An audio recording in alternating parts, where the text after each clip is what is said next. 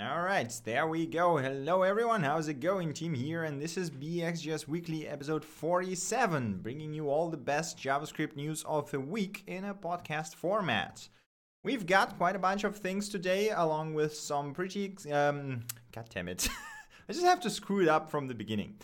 Uh, along with some pretty exciting upcoming news uh, with regards to React and Yarn, as well as some pretty cool releases this time around, awesome demos, and some very, very interesting stuff uh, on the machine learning and deep learning fronts. So let's get started. The first article we got here today is called uh, Let's Talk JavaScript Web APIs. And exactly what it says, this is a very good overview of all the web APIs that are shipped right now in the browsers. Well, majority of them, because uh, the article talks about can I use and, you know, the importance of checking whether you can actually use those APIs. But then it gives a really good overview of, uh, well, basically all the existing web APIs, such as Service Worker, Push API, Crypto API, Payments API, which is relatively new performance API, and uh, stuff like you know vibration and clipboard API.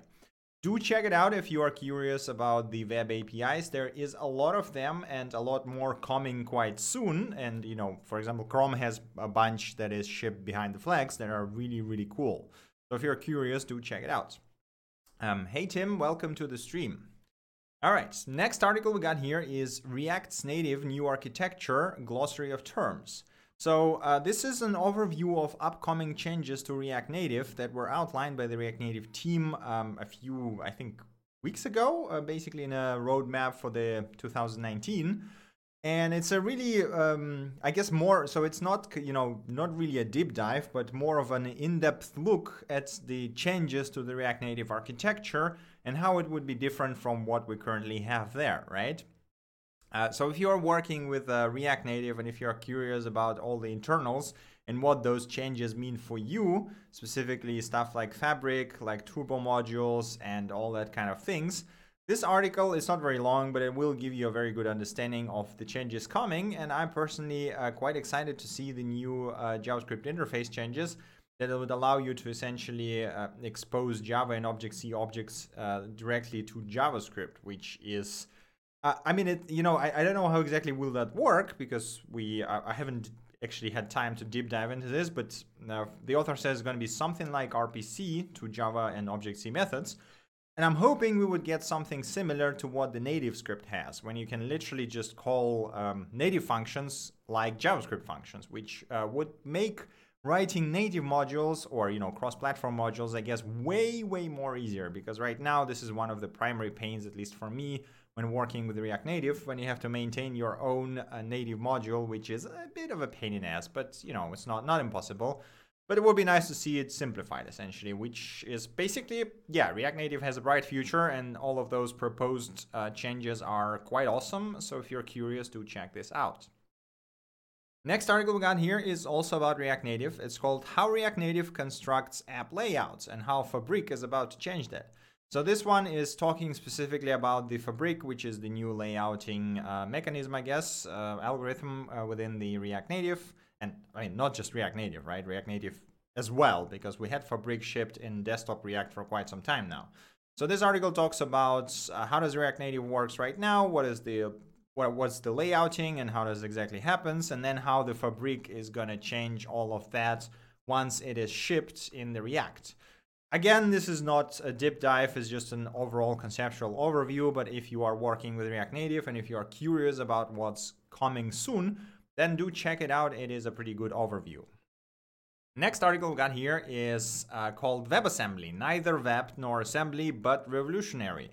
The article is written by uh, Jay Phelps, who is, uh, I mean, uh, like I follow this guy forever, and he's really good at basically everything that he does. Uh, he worked at Netflix, he's now working at Google, and he ships a lot of really good code and writes a lot of really good articles. So I quite highly recommend uh, checking his stuff out if you haven't seen it yet.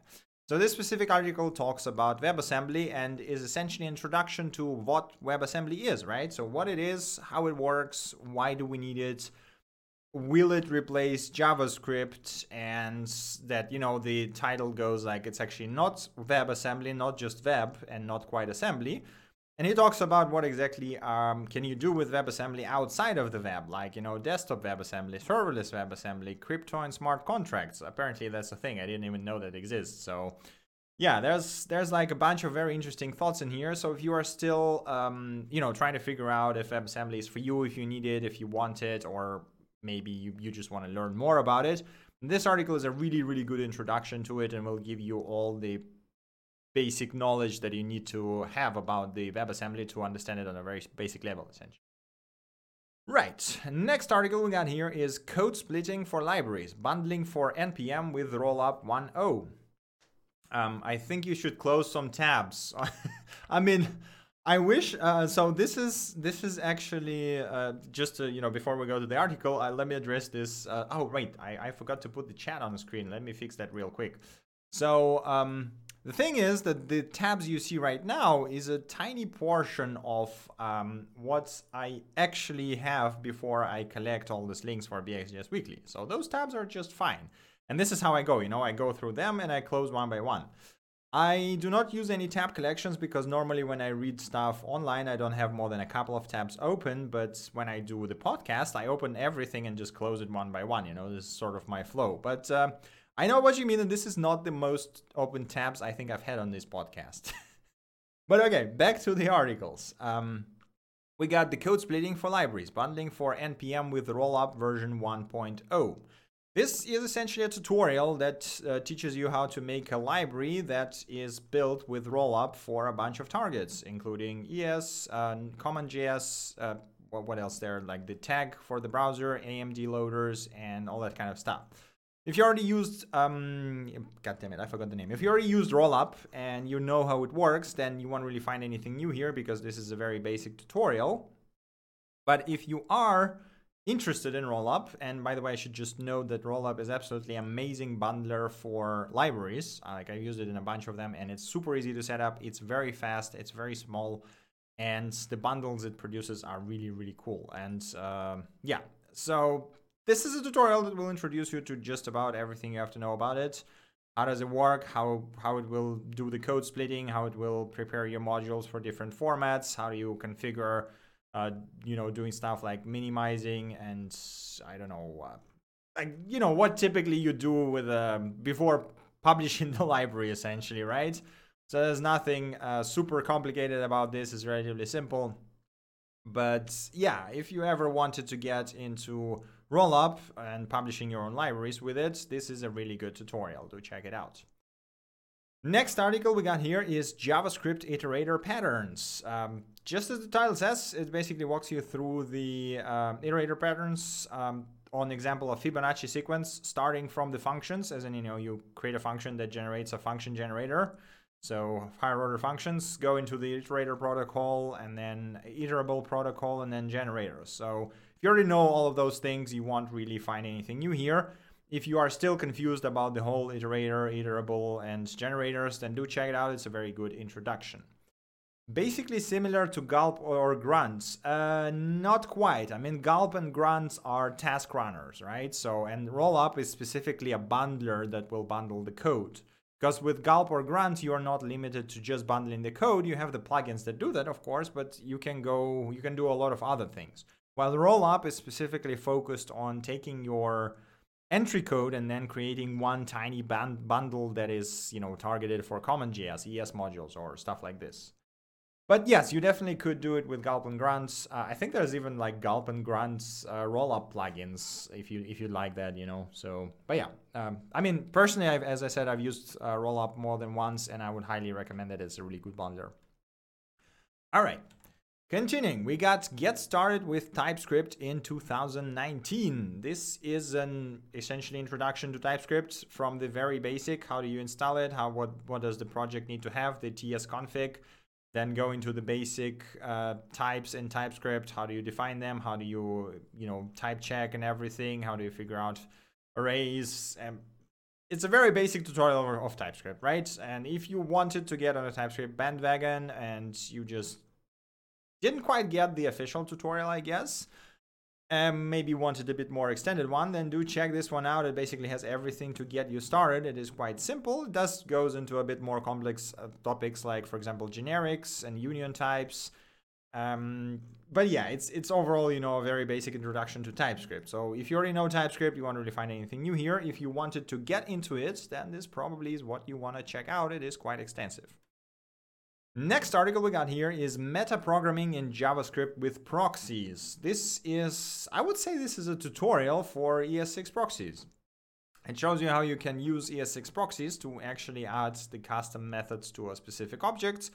And it basically walks you through all the possible, or, or I guess not the possible, all the features that ES6 proxies actually have. Like, so how you can uh, override the has, get, set, own keys, and delete property methods. Basically, this is what proxy allows, right? And um, is use a database as an example, and then they construct the database proxy that actually overrides the methods and allows you to do some things essentially, right? So if you are curious about proxies, then check it out. This is a pretty good introduction. If you already know how proxies work, then, well, there's nothing really new here. Um, I mean, proxies are a relatively simple concept, but is it is incredibly powerful one, and it might take some time to wrap your head around it. Um, so this, you know, this is a pretty good starting point. Okay. Next article we got here is Node.js multi-threading. What are worker threads and why do... Let's try this again. Node.js multi-threading. What are worker threads and why do they matter? So this is one more article. I guess we're going to see quite a bunch of them lately because worker threads are now enabled in Node by default, right? And people are starting to try and figure out what exactly are the worker threads, how do they work, and how do you use them, and why do you need them at all, right? So this article goes a bit more in depth, I guess. So it first talks about, okay, so Node is actually single-threaded, right? Uh, kind of single-threaded. And there are ways of working with the synchronous code, and then there's CPU-intensive tasks that can bottleneck your code. The solutions are, well, a bunch of them, like, you know, having working on ticks, splitting the data in chunks, working off the processes and stuff like this. But now we actually have worker threads that are kind of threads, right? So they are, I mean, not kind of, they're literally threads. So uh, the article still says that it's experimental API, which is not quite true because they are now enabled by default in Node 11. But um, there you go. I mean, the article talks about Node 10, which is LTS and which indeed has them behind the flag. But uh, yeah, so if you are if you're curious about the worker threads and if you wanted a brief introduction and explainer of why the hell would you use them, then this article is quite good. to have a look. Right, next thing we got here is why every new web app at PayPal starts with TypeScript.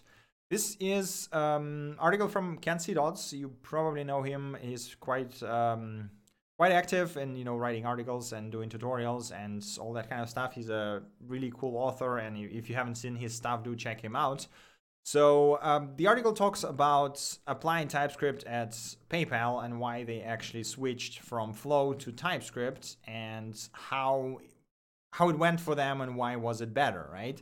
So if you're curious about that, there is a lot of pretty interesting insights into that. Uh, pretty interesting, like how they went from the flow to TypeScript, what changes they did, what kind of things happened, what's why did it take so long, and so on and so forth. It is quite interesting. Essentially, it's you know migration journey uh, for a relatively large code base because I mean, as you can imagine, uh, PayPal is a big company, right? And they have a lot of uh, libraries and projects. So it is always interesting to read stuff like this, so I highly recommend checking it out if you are interested in TypeScript. If you're already using TypeScript, then well, you won't really find anything, you know, new or unexpected here. Okay, next article we got here is animating URLs with JavaScript and emoji. Yes, it is as insane as it sounds and as insane as the page looks. Like this, this header is just amazing. Like I can't, I can't. Like this is awesome. So, um, ex exactly as the title says, the author takes the uh, emojis and then uh, puts them into the URL bar and animates them, which which makes them, you know, like makes a progress bar out of them or makes um, moving, I don't know, animated moon or face or whatever. It looks ridiculous. It sounds ridiculous and it is ridiculous, but it's a pretty fun exercise, I guess. So you could, um, yeah, have a look at it. There is some issues related to it. So the, the article is really good and it even goes into caveats related to that because you cannot endlessly change the location and use the history API because there are some security errors that will arise from that. If you try to change it specifically more than 100 times per 30 seconds, which is still a lot, you know. You don't you you don't really need to animate it that much, but it is a silly article that is quite fun, and um, yeah, you you can you can do ridiculous things with that. So do check it out. Next article we got here is EEG motor imagery classification in Node.js with BCI.js. So this talks about using the uh, brain-computer interfaces and specifically uh, electroencephalography, right, to uh, create a classifier that would actually allow you to uh, do something to that uh, BCI data, right? So in this case, the author doesn't use the hardware device. I think we already had one of the articles in the previous um, BXJS weeklies where the author used specifically the uh, classifying the data that comes directly from the headset. In this case, the data is pre-recorded, so there are available public data sets from the um, Horizon 2020 European Union initiative. You can just download that and uh, there's already prepared data sets for training and testing, so you can, you know, just use that and uh, classify them to whatever the hell you want, basically, right? So the article uh, walks you through getting the data, loading it into your um, application, running feature extraction because the data sets are the raw data, so they don't actually represent anything. There's just two signals, right? And you need to extract the features from them. Then it walks you through training the actual classifier, testing and analyzing results using the testing data, I'm sorry, testing data sets, and then uh, basically improving the results with different techniques like you know bandpass filtering and all the other stuff that is uh, related to basic machine learning, I guess. So if you're curious um, as to how this could be done, how to work with that, or maybe you just wanted to get into the basic machine learning using some data set, then this is a really good write-up on how all of that works. And uh, you should try and uh, repeat that, I guess. All right. Next thing we got here is implementing Git in JavaScript. Uh, so this is essentially an introduction to a library called Gitfred that provides a Git-like experience for storing content in JavaScript in memory, which is a pretty neat um, thing, I think. Um, so it basically walks you through how the library was built and what exactly it does. Uh, there's a GIF example on the screen. It looks exactly like the Git does, and it actually allows you to store all of those commits in memory and then export them and save them to the database or you know whatever the hell you want, which sounds pretty neat. So if you are curious how you can implement a Git-like system using JavaScript, or maybe you want you just want the library to use. There is it's open source. It's available on GitHub. You can just grab it and uh, use it. It seems to be quite good actually. Um, pretty neat, especially if you are working with uh, editors. All right. Next thing we got here is how TypeScript breaks referential transparency and what to do about it. So this is a more in-depth article on TypeScript, uh, and it talks about the referential transparency, as in what happens when you actually pass the value into function not by value, not in line, but actually by reference to some other objects. It works in some cases, but uh, the other cases are just broken, right? So you get errors uh, from the TypeScript compiler, I believe, and um, the author talks about why that happens and how you can actually work around that. Uh, so if you are using TypeScript and if you encounter these edge cases, this is a really good explainer on why it happens and what can you do about it. It seems like it's pretty common, uh, specifically in React with JSX, because uh, JSX essentially compiles to this kind of form of functions. And what can you do to basically um, solve this issue with React and TypeScript, which is kind of curious. So I didn't know that uh, TypeScript actually had problems like. But yeah, check it out. All right. Next article we got here is from The Guardian. It's called Leaving Scribe, and it's a really cool uh, write up about the Scribe text editor that the Guardian uh, developers developed in 2013 and was using up until now, or I think they're still using it basically and uh, why are they um, sort of sunsetting it and creating a new editor which will be based on the ProseMirror which is uh, an interesting choice. So i'll be curious to see what will happen. But if you are interested to see why they created scribe what kind of problems they had with scribe and why they decided to create a new editor do check it out. There are some really cool insights over here. As you might imagine the guardian um, basically the editor is one of the most important parts of the whole website for the article writers essentially right so they are heavily using it, and there is a lot of pretty unique insights into the whole thing over here. So definitely check it out if you are curious. All right. Next article we got here is from uh, Dan Abramov, uh, his official blog Overreacted, and the article is titled "The Bug O Notation." And it sort of um, it starts opening by you know talking about big O notation that uh, measures how much slower the code will get as you throw more data at it, uh, which is a very good actually way of explaining what is big O. And then it talks about so let's let's introduce the another metric called uh, bug O notation, which is the bug emoji and then from n right that describes how much an API slows you down as code base grows, as in how much time it will take for you to debug something once the error in this bit of code appears. And then he gives an example of a specific code that, you know, it doesn't look very complex. It's relatively easy to read. But once you start thinking about this code, it is not easy to understand what the hell is going on and where to start looking for a specific error. And this is the whole idea of bug n notation. It, he expands a lot more about you know specifics of it, and I think it's a really good metric actually. So if you're sort of interested in this kind of meta discussions about uh, programming, do check this blog out. Uh, there is some really cool thoughts in here, and uh, I I feel like I'm gonna be using bug notation quite a lot more now after reading that. But yeah. Okay, next article we got here is nearley JS when regex is not enough. Um, this is, I, I would call this a tutorial to this nearley JS library, which is a library to create custom uh, syntax parsing. So there's, oh, what was it called? It's not syntax parsing. It's like custom, uh, god damn it, I forgot the words. Is it like lexical? No, not lexical, right? What was the name of it? Let me think for a second. Um, grammar. There you go. So custom grammar. Yeah. So the article talks about starts by talking about the uh, LDAP filters, which are on one hand relatively straightforward, right? But on the other hand, uh, they are really hard to parse using regular expressions because you can combine them, and the combination looks like this. And in the hardest case, it's going to be a lot of brackets and it looks very Lispy. And parsing that with a regular expression is not going to be very nice. I mean, I, I, am not even sure if that's possible. You probably could do that somehow, but that's going to be one hell of a task.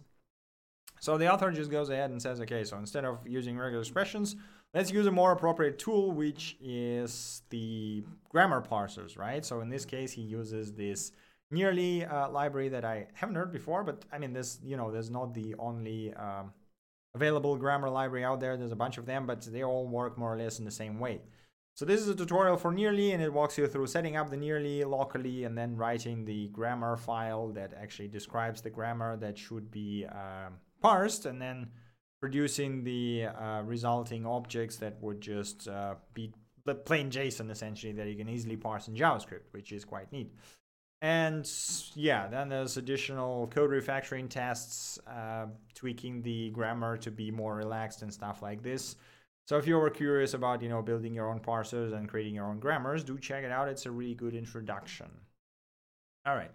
Next thing we got here is eradicating memory leaks in JavaScript. Uh, this talks about the memory management in JavaScript, and I think memory management in general in uh, software development, because this is not just talking about JavaScript.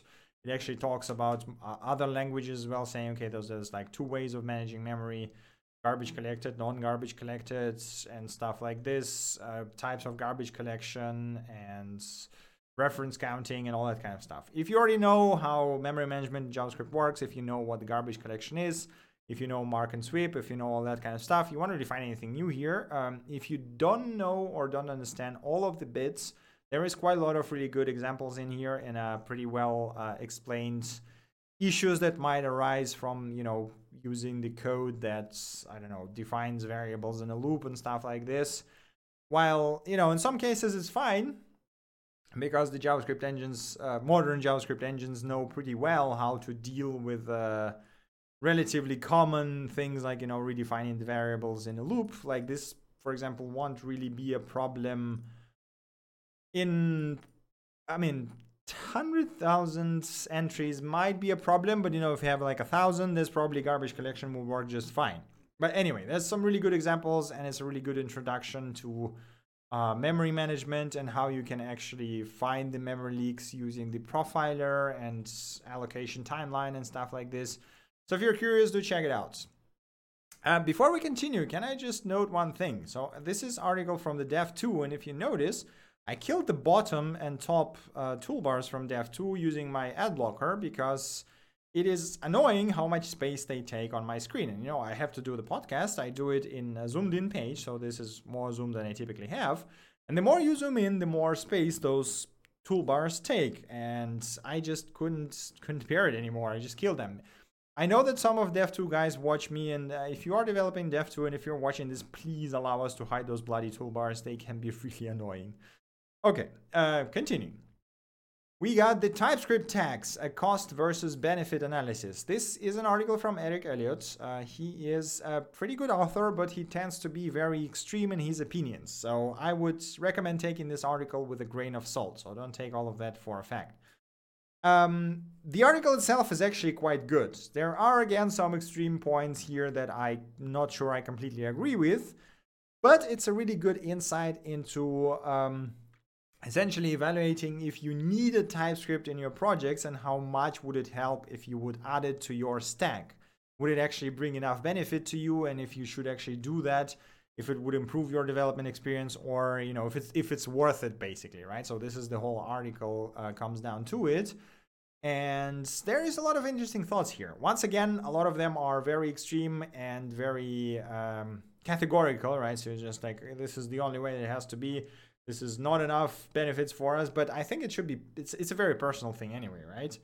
But um, i would say that it's an interesting article to read anyway. Just take it with a grain of salt. So if you're curious if you're evaluating the need to take typescript up and add it to your stack use it at your work uh, then do check this article out it has some interesting thoughts but once again don't take it for granted there uh, they are some of them are a bit too extreme in my opinion all right Next article we got here is creating a custom shader in Three.js. Uh, this is actually, we already switched to the tiny bits, uh, you know, tiny small things and interesting uh, minor, whatever, non-articles, uh, minor tutorials. So this one is uh, introducing you to building shaders in Three.js. It's a very small tutorial that essentially shows you how to build vertex shaders using Three.js and how to show them using the um, WebGL and web, uh, which is, you know, if you are into Three.js, do check it out. If not, then I, I honestly, I have zero idea about the shaders and, and WebGL and all of that stuff, but it's always fascinating to read about that. It always looks like, you know, it's not that hard to do, but then I look at the shader format and go like, what the hell is happening here? But if you are working with it or want to get into that, that is a really neat one.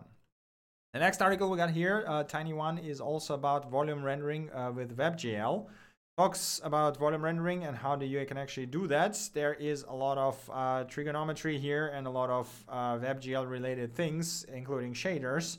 And again, I understand literally nothing about that, but if you are working with WebGL and if you were curious about the volume rendering, do check it out. This looks to be quite good. Again, I don't understand half of it because I literally have zero knowledge about WebGL. All right. Um, Next thing we got here is what is tree shaking and how does it work? This is a very short explainer on what tree shaking is and how exactly does it work and why do you want to want to have it, right? So if you already know how the tree shaking works and uh, you know understand it at a basic level, then won't really find anything new here. But if you're curious, what is this tree shaking and uh, how exactly, why do people so excited about this and, and how do you use it and why do you want it? This article will give you all you want to know about that. All right. Next thing we got here is a tiny article from the CodePen. Uh, it's called The Web is Made of Edge Cases, which is a very uh, neat way of looking at it. Basically, the idea is that yes, the web is literally made of edge cases, and wh wherever you look, there will be some problem, right? So, like your your Website won't download intact because there are content blockers, DNS issues, browser bugs, privacy enforcers, meddling ISPs, and a bunch of other problems, and there's always a chance that something will go wrong. People insist on being unique, you know, and there's like, uh, yeah, user zoom, user styles, plugins, disable JavaScript, and a bunch of other things, right? And there is a very interesting list of that and it's very uh, curious to think about it the fact that you know you actually when you uh, when you build for web you cannot just assume that everything will work which is kind of uh, i guess it was way easier when i worked for the mobile devices because you always know, you know especially when you work for ios for example you always know the hardware exact hardware you always know the exact sizes of the screens and stuff like this and you always know exactly what's going to happen. When when you build for the web, half of that is not true. It's like, yeah, there's a really good examples over here of what, what might go wrong, including the, you know, speed of connections, for example, or I don't know, people will use their website the way they want. Well, this is actually true for all the applications, not just web, but yeah, and uh, it's it's it's just an interesting thought that's I guess it kind of you know was somewhere in my head, but I never gave too much thought to it, but this is a really cool way to look at the web development. And why is it so hard in the first place? Because there is a lot of edge cases. All right. Next thing we got here is uh, advice from Dan Abramov that says open your ESLint config, disable all style linting rules, or add ESLint config prettier, which does that. Install prettier. You'll thank me. Uh, you'll thank me later. Linters are there to help you find mistakes in your code, not torture you. If your linter tortures you, it's not your fault. Look at every linting rule and think, does this rule help me find bugs? If not, turn it off. Which is a very sound advice. I've been using um, ESLint's Airbnb config and I think I've disabled like 90% of it already.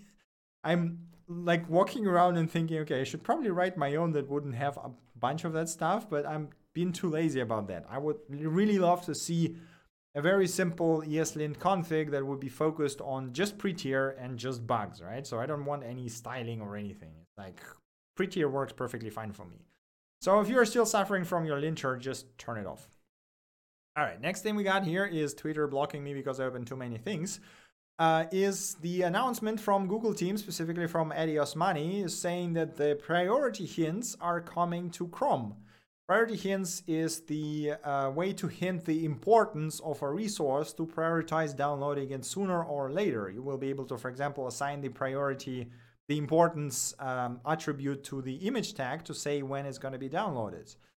And this sounds really cool. So essentially, you would um, be able to do lazy loading without actually implementing any JavaScript, which sounds uh, really awesome. You also have the same API working for fetch and for links, as in, you know, you can preload uh, scripts or preload CSS and do that with a lower importance. There is an official spec and there is an intent to implement from Chrome team over here. So if you're interested, check it out. That seems pretty neat. Uh, next thing we got here is Chrome API update will kill a bunch of other extensions, not just ad blockers. Uh, this is actually an ongoing, I, I would, I mean, I'd probably call it a drama actually. So the Chrome developers decided to change the extension uh, APIs and um, disallow a bunch of current APIs that are critical for a wide range of extensions. Uh, this article talks about the extensions other than ad blockers or content blockers that would suffer from these changes, but there is also a pretty in-depth comment um, from uh, Raymond Hill, who is known as well as gorhill, who is the maintainer of uh, uBlock Origin and uMatrix, this that are absolutely amazing blocking extensions that I use pretty much daily. And um, he essentially says that as soon as those changes are made, uh, the only way that the ad blocking in Chrome would work, or resource blocking in Chrome would work, is using this declarative net request API that enforces the AdBlock Plus compatibility, right? So this is the only way, and it's not provides enough flexibility to allow uBlock Origin and uMatrix to work anymore. So they will no longer exist, which is I, if they would go through it, I feel like I would just switch to Firefox because this is essentially they're just limiting what the extensions can do uh, in a very, very serious ways. So uh, the only way to block stuff would be through the net declarative net requests API, which is kind of limited. And yeah, it's it's it doesn't look very good right now. And there's a lot of there's a lot of flame in this discussion, which was deleted at one point. There's a lot of deleted comments. I'm really hoping the Google dev team will relook, you know, re-evaluate the whole thing and change their decision on that because that is not a nice way to go in my opinion. But yeah, there you go. If you're curious, do check out the both uh, the article and the thread here. There is a lot of insights into the whole situation, and uh, yeah, I mean it's it's uh, not the changes I would love to see to Chrome. Okay, next thing we got here is the changes I would like to see in Chrome. This is the new feature shipping in Chrome 73. It's called log points and it allows you to add the log points to just about any line of code, which will log, well, anything from that specific uh, scope. In this case, you can see the example um, that logs the object uh, to-dos, which extracts the to-dos from the uh, specific class in line. So no more console log. You can just log anything on a runtime or during debugging or whatever the hell you want, which looks really useful. But um, I'll, I'll be honest with you, I think I'm still going to use console log a bit too much, uh, even though this feature looks absolutely amazing for some cases. All right, next thing we got here is Yarn's Future version 2 and beyond. This is a pretty detailed write-up on the plans of the Yarn team, um, on what's coming next, what's gonna change, what's what are the new features, what is the overall philosophy, and what are the goals for 2019. So if you are still using Yarn, I know I am because it's still faster and more consistent than NPM. Then uh, yeah, do check it out. There is some pretty cool things. Like for example, lockfile will finally become a proper format and will be a strict subset of YAML, which is quite nice and should make a diffs um, quite a lot nicer than they are right now. Yeah, so do check it out. Um, next thing we got here is a pretty big thing. So React 16.8.0 is nearly released. So this is a pre-release pull request uh, made by Dan Abramov. And the highlight of 16.8 is the hooks that are now enabled in master by default that are, will be shipped with this release. I am thinking somewhere next week likely because it seems everything is ready. You know, the tests are there, the hooks are working, everyone's happy. So they just need to release it. And of course, they won't release it on Friday when this pull request was created. So I guess we're going to see it uh, sometime early next week, which is absolutely awesome. I cannot wait to use hooks in production. So there you go. All right, now we are coming to the releases section. The first release we got here is Prettier 116 that uh, adds uh, HTML improvements and better CRLF handling. And uh, yeah, as, usual, the change list is insane. So if you want to check it out, Prettier is still one of the must-have tools in my opinion. something that I'm, I don't think I ever used any other, you know, I, I don't use editors anymore that don't have Prettier installed. So yeah, uh, there you go. It's just getting better and better. Next thing we got here is Neutralino 110 uh, released, which adds the file picker, directory read feature, and uh, binding to random port and multiple HTML layout support. If you have not heard about Neutralino, it seems like my GitHub became mobile for some reason.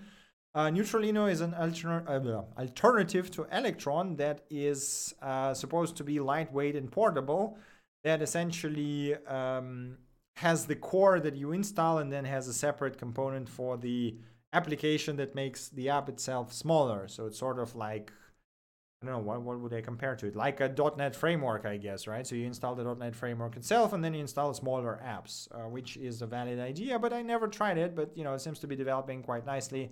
If you're curious, do check it out.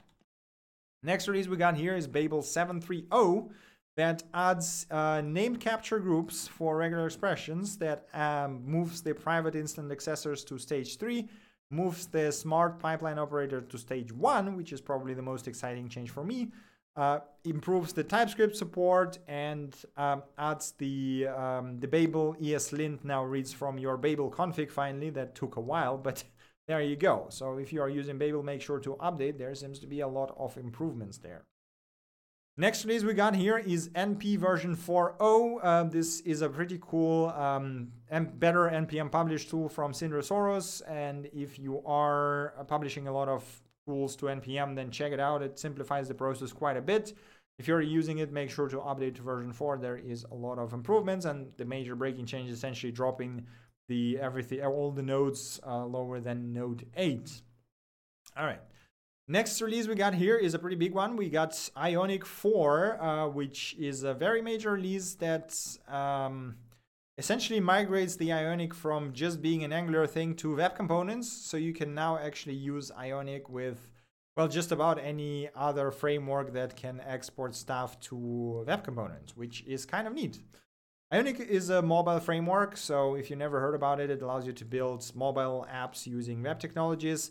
It is based on Cordova, so essentially what you're getting is um, web browser plus some backend stuff uh, running on your phone.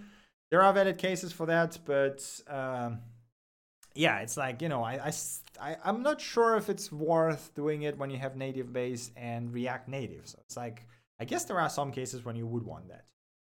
Uh, hey Donna, thank you so much for your donation. Uh, yes, indeed. Uh, finally, finally, glad you finally was able to attend this stream, man. All right, continuing. Uh, that was it for releases. We now have the libraries and demos section where we have quite a lot of actually really neat stuff this time around. So the first thing I want to highlight is this practical, no, oh, sorry, portable node guide, a practical guide on how to write portable cross-platform Node.js code. Uh, it's a pretty neat collection of things you have to keep in mind when you want to write uh, libraries and packages and, and applications in Node.js that should work on all platforms. Um, it starts by saying that this is important because 24% of all developers use Windows, 41 use Mac, and 85 use Linux, and 1% use BSD in production. Which, uh, like this 1% that use BSD is just absolutely blowing my mind. I'm, I, it's like I, I it's insane. But uh, there you go. And yeah, it's just it's essentially a collection of uh, best practices, pointers, and tips and caveats related to uh, you know things you have to keep in mind when building uh, Node.js libraries and tools. Things like you know directory locations, system configuration, new line endings, file path, file names, shell, eh, environmental variables, symlinks, and all that kind of things. The things that you typically don't even think about when you build for one platform, right? You just use whatever you have. And then when you start thinking, okay, so how do I do that on Windows? Turns out half of those things work in a completely different way. So if you are writing cross-platform modules and if you need this kind of guide, then this is a really, really good collection of things and I would highly recommend checking it out. All right.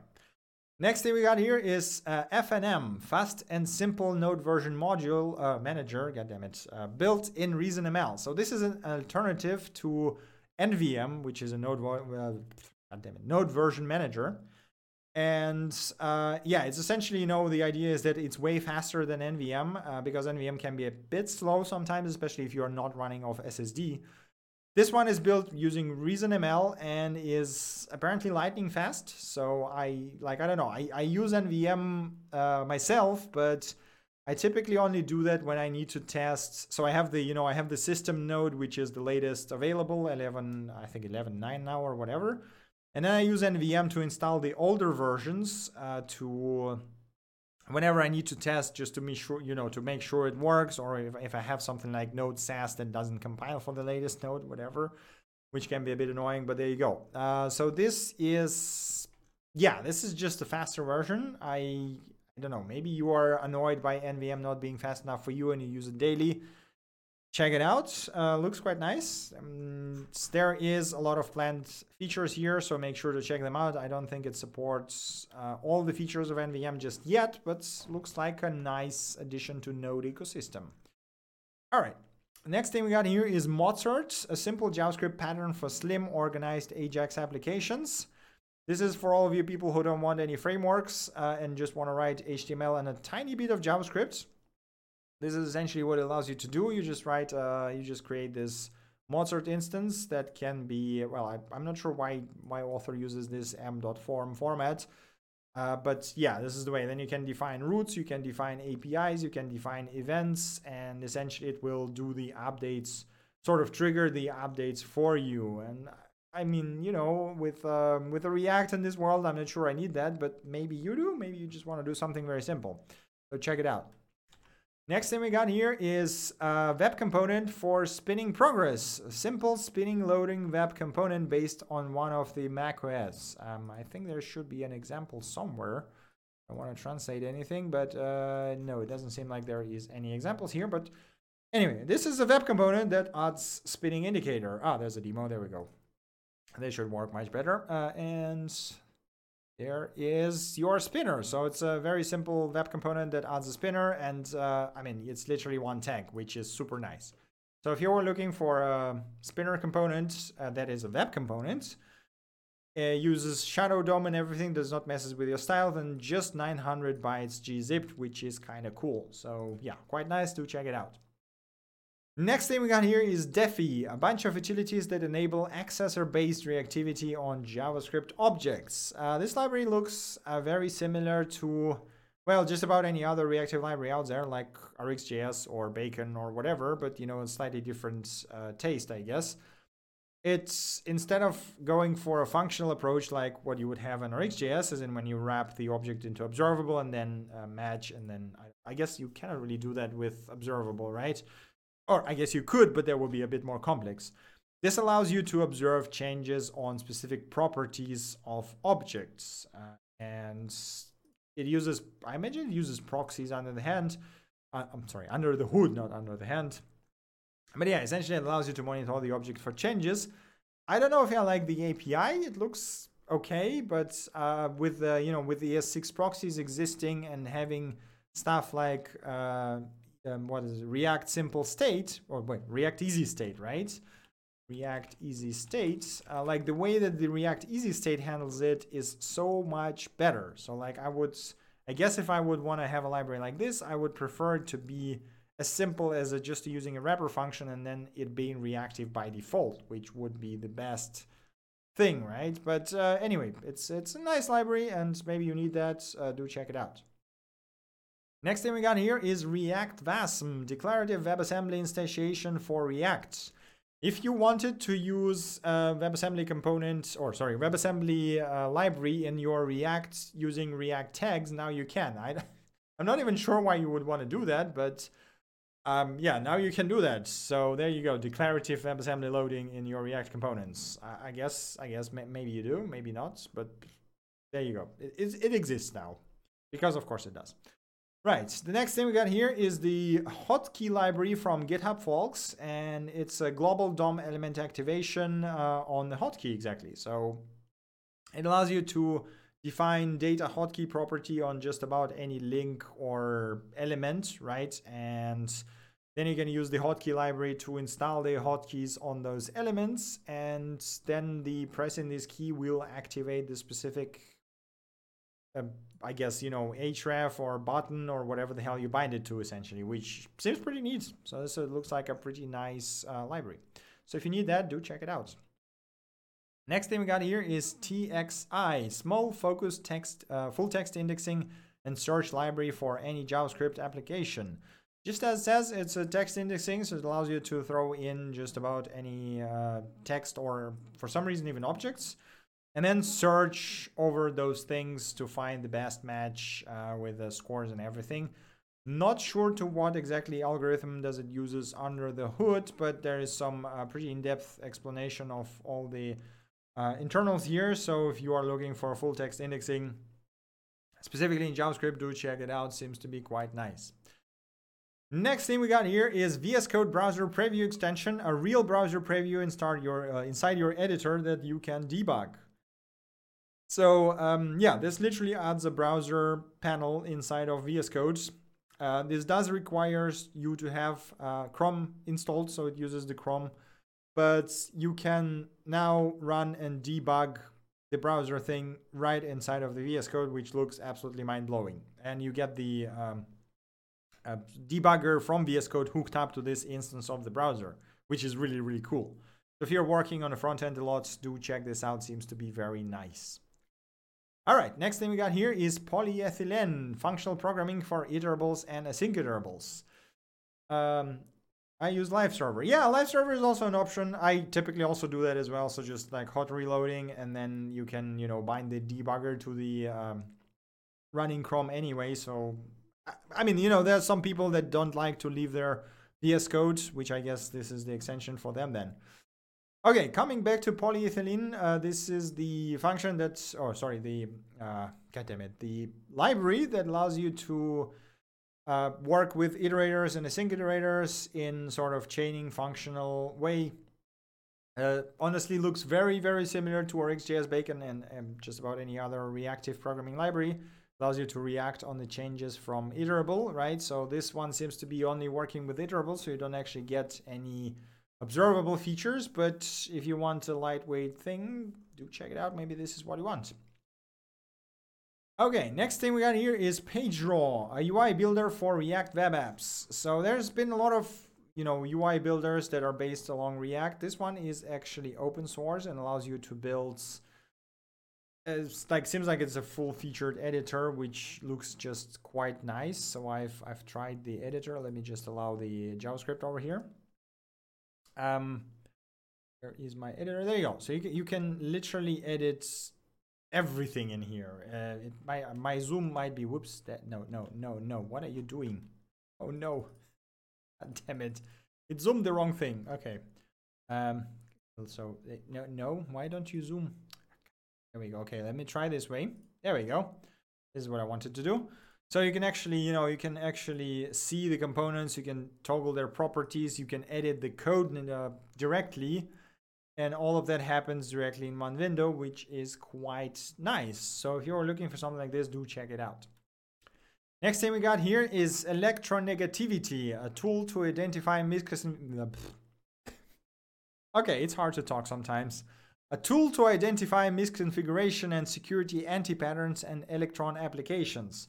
This is essentially what I would call um, security linter. So it takes your Electron app and lints and you know looks at the code and finds the security anti-patterns and tells you what is wrong and what you should change to make your app more secure, which is a really great tool. So if you're working on Electron apps, do check it out. This seems to be very useful. All right. Next thing we got here is Lighthouse CI. Run Lighthouse in CI using Docker. Um, exactly as it says, it allows you to run Lighthouse and get Lighthouse reports, including you know setting thresholds and stuff like this in CI uh, using Docker container. You do need to get the Lighthouse API key from the Google uh, for that, but yeah, you know, if you're working uh, on the app and it's important for you to have a good uh, Lighthouse score, then you can now enforce that using this uh, Lighthouse CI tool, which looks quite neat actually. So there you go. And it seems like you can actually run your own server. I didn't notice that last time. So you can just run your own um, Lighthouse CI server and then you don't need the token from Google. You can just make your own. Doesn't, I'm not even sure if it's token from Google to be honest now because the link here leads to the uh, Google form. So maybe I'm mistaken. This is not from Google at all. It just was posted by I think Addy Osmani on Twitter. This is why I, th- I was thinking it was a Google product, but maybe I'm just mistaken. So there you go. All right, next thing we got here is Launchpad for RxJS. This is a really neat collection of uh, basically all the available RxJS operators split by the categories, which is really nice and allows you to quickly find whatever the hell you need. And there's even links to the reactive how that uh, dynamically show you what exactly does those functions do with regards to a specific um, God, God damn it. Specific operator is what I'm trying to say. God damn it. So yeah, if you are working with RxJS and you always forget the operators, I know I do, then this website basically has everything you want right here in a very convenient format. So do check it out.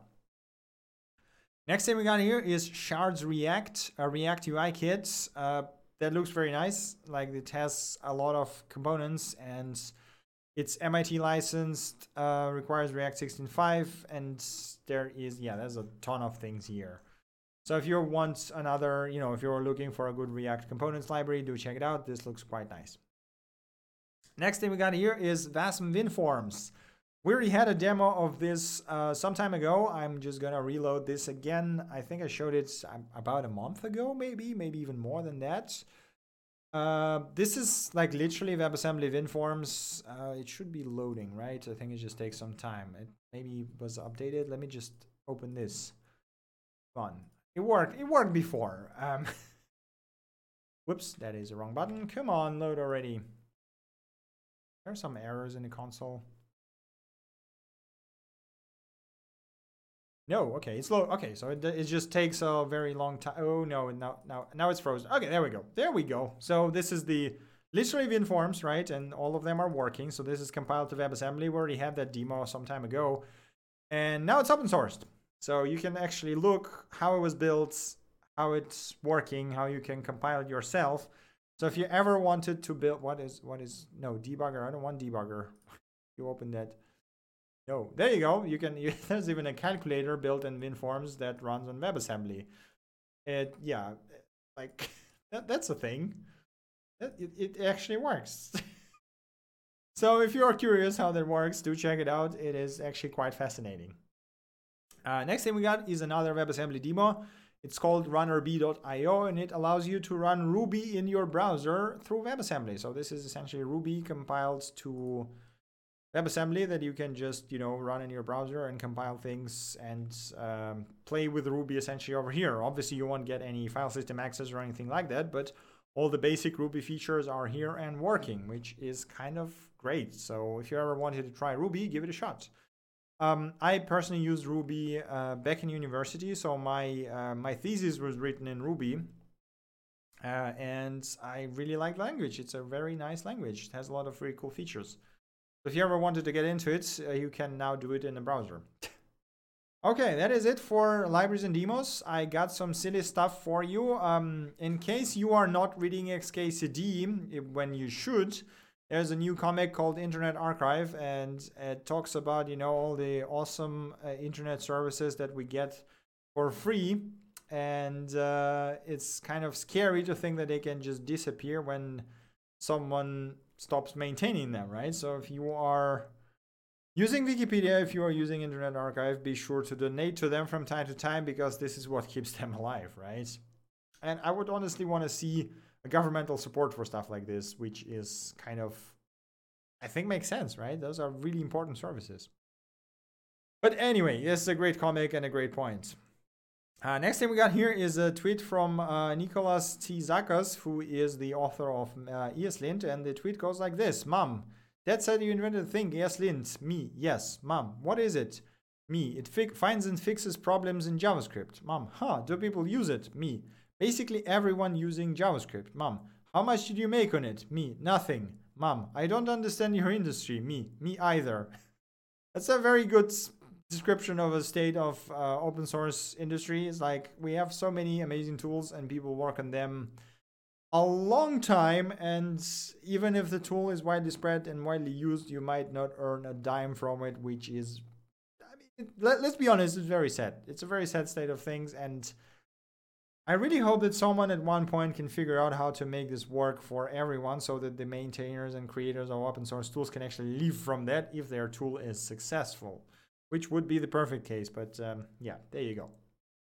Uh, next thing we got here is a really cool article from Guardian called The Internet, but not as we know it, live online in China, Cuba, India, and Russia if you ever were curious about how does the internet looks in the countries where you know there's the very heavily enforced censorship online is going like china cuba india or russia do have read of this article there is some absolutely insane things happening and you know if you live outside you would never think about that. Like this is not something that you think about as a person living in a democratic country let's just put it this way right? But when you read about that and i kind of I, I read the russian news being russian myself from time to time you know reading about what they kind of implement in russia to enforce the law in the internet is just absolutely mind-boggling and insane at, at times and right now they want to go as far as to create the for example russian internet that will be disconnected from the rest of the internet and the access you will only be able to get the access to Russian internet by your passport. So you, you would need to like actually acquire credentials from the government to go online, which is like I yeah, it's it's it's insane what some of those governments do. And if you wanted to know, you know, um, a bit more about that, do give it a read. It's a really good article, and there's some very cool things in here. All right. Next thing we got here is uh, can you spot when you're being phished? Uh, phishing quiz from Google. This one is tricky, so do give it a shot and try to figure out uh, if you can actually spot if you are being phished online in the emails primarily. There is, I think I got like, I think they got me one time. So one time I thought it was real, but it was actually phishing. It is really damn hard from time to time to figure out if that's a phishing or not. There are some really devious techniques out there.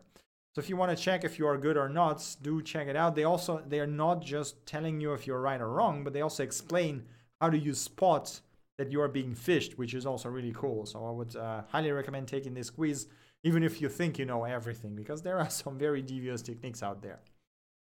All right.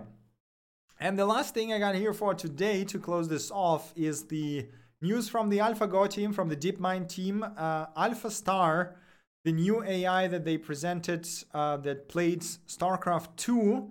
It played StarCraft 2 against two uh, StarCraft pros, uh, one being Mana and the other one being TLO. It won uh, nine games out of 10, or what was it 10 games? I think it was like something 10 to 1. So basically 10 uh, for AI and one game for the StarCraft pros. And just because, you know, like eventually the StarCraft pro finally figured out how to sort of fight against it, I guess. And it was absolutely fascinating to watch. So there is a YouTube video somewhere here. Uh, there it is. Uh, that is about an I think it's an hour long or something. Two okay, two three hours long. There is uh, okay, actually two hours long. There is it absolutely is fascinating to watch how the DeepMind plays StarCraft, especially if you know how does StarCraft 2 works, if you know the way that pros play there's some things that it does that just do not come to mind when you watch the, the pros just go like why is it doing that and then it turns out that there was some very weird strategy that actually works out correctly in the end it is damn fascinating and if you have any even slight interest in gaming or slight interest in in ai i would highly recommend watching at least one of the games if you would watch one then watch the last one in the end it was like the live game um, where the I think Mana was playing against the um, AlphaStar. It is really really cool, and the article as well. Like the article has some te- technical details on how the Alpha Star was trained, what is the you know how much time it actually took, and so on and so forth. Uh, it is really really cool so if you have again if you have any you know any interest in ai or any interested in starcraft or any interest in gaming do check it out Right, that is actually it from my side. So this was uh, BXJS Weekly. Uh, you can, as usual, find all the links mentioned in the GitHub. Uh, the link should be in the description to the channel or to the video or to the sound that you're listening right now, wherever you're watching or listening this. If you have any more things um, that you think I might have missed, you're watching this right now in chat, uh, feel free to throw it into the chat. If you have any questions, suggestions, or whatever, throw it into the chat right now. If you're watching this later on on uh, YouTube or wherever, um, feel free to leave a comment or come to our Discord server and talk to us there about JavaScript, gaming, or whatever the hell you want. Otherwise, let's wrap this up here and go have awesome uh, weekend or rest of the week. Yeah, it doesn't seem like um, anyone has anything else to add. So once again, guys, thank you so much for watching. Thank you so much for your support. Um, Donna, thank you again for your donation. Really appreciate that. Right, so this is basically all I have for today. Uh, there's a small announcement. There won't be any dev stream on Wednesday because I'm going to be traveling for work, but we are going to have another BXJS Weekly on Saturday. So yeah, this is basically it. Uh, thank you guys for watching. I hope you enjoyed it, and I see you next time. Bye.